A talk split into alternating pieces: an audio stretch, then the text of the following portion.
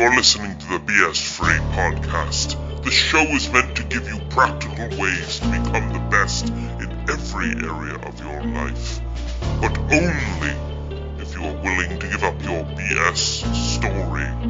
Are you ready? Here is your host, Christopher Brown.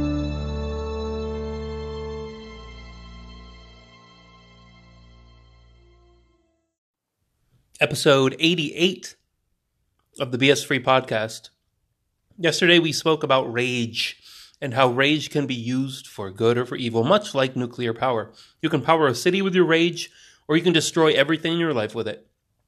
I was going to give you a specific story today about something cool that I had experienced that I thought was pretty interesting, uh, and how I learned to understand my rage. So I used to work as a car salesman for Mercedes Benz and I was coming off of a really good month. This was last year, really good month. I'm talking uh, probably right at the peak of my performance. Was was having, I mean, making so many good clients, so many good friends, and all of a sudden after this month, I had run into about 15 clients and customers that, for one reason or another, did not want to buy a car, or they did not want to buy it from me, and I put so much, I had had so much jubilance in being successful that once this streak came along, this negative losing streak, I started to become more agitated as each person would give me some fake story. Eventually, four grown adult men come to the dealership and they say that they want to test drive five different cars and they are comparing it to 10 other brands. I'm not even kidding.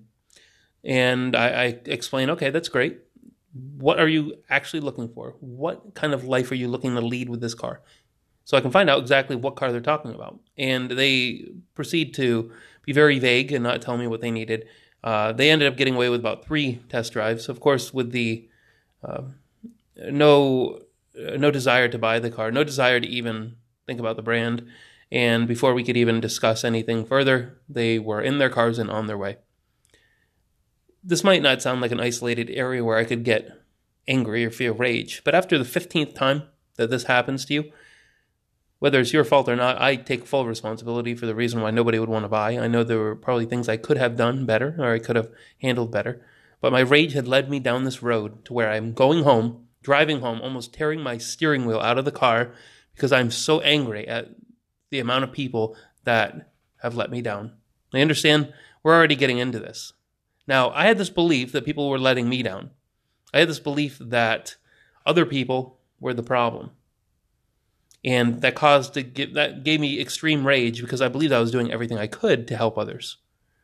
I was very angry. Now, of course, I never broke anything and never destroyed anything, but my rage came out in full force. The gnashing of teeth, the crying, the yelling, the absolute rage that would, that scared all the birds out of the trees as I was driving along. And where it all changed for me was that day. Now, I eventually ended up quitting that job because I could not manage my rage well enough. But what happened was that I had learned through a mentor of mine how to change my story.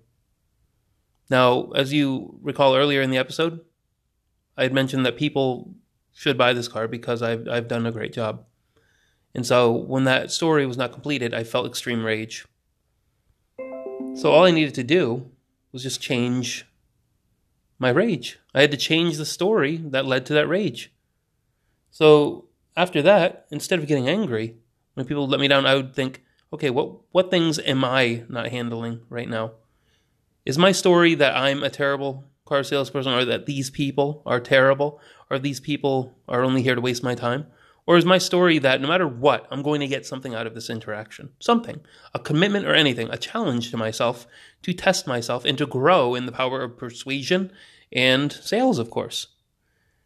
And when I changed that story, that I found that it was my job to build relationships and then sell a car, I started doing a lot better in many areas of my life.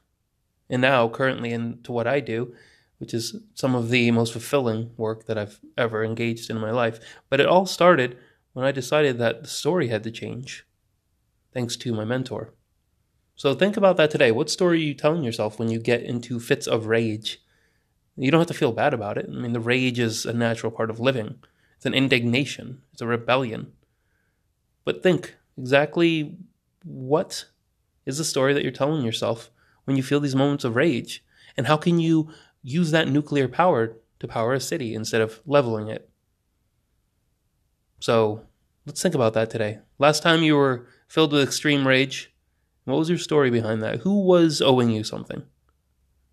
This is pretty good. You're really going to find that if you cooperate and that you play along, you're going to reach some incredible breakthroughs. I believe in you. I'm going to do this a little louder for the people in the back. You know you like that. I do this for free. Uh, take your little princess fingers and go write up a review. Hit the five star button. You know, share, like, all that good stuff. It's it's really common sense. I'm going to keep on cranking these out at like a mile a minute. I'm going to be loading on the value. So uh, you, you give it back in some way. Oh, here comes the cops. All right, everybody, break it up. Let's get out of here.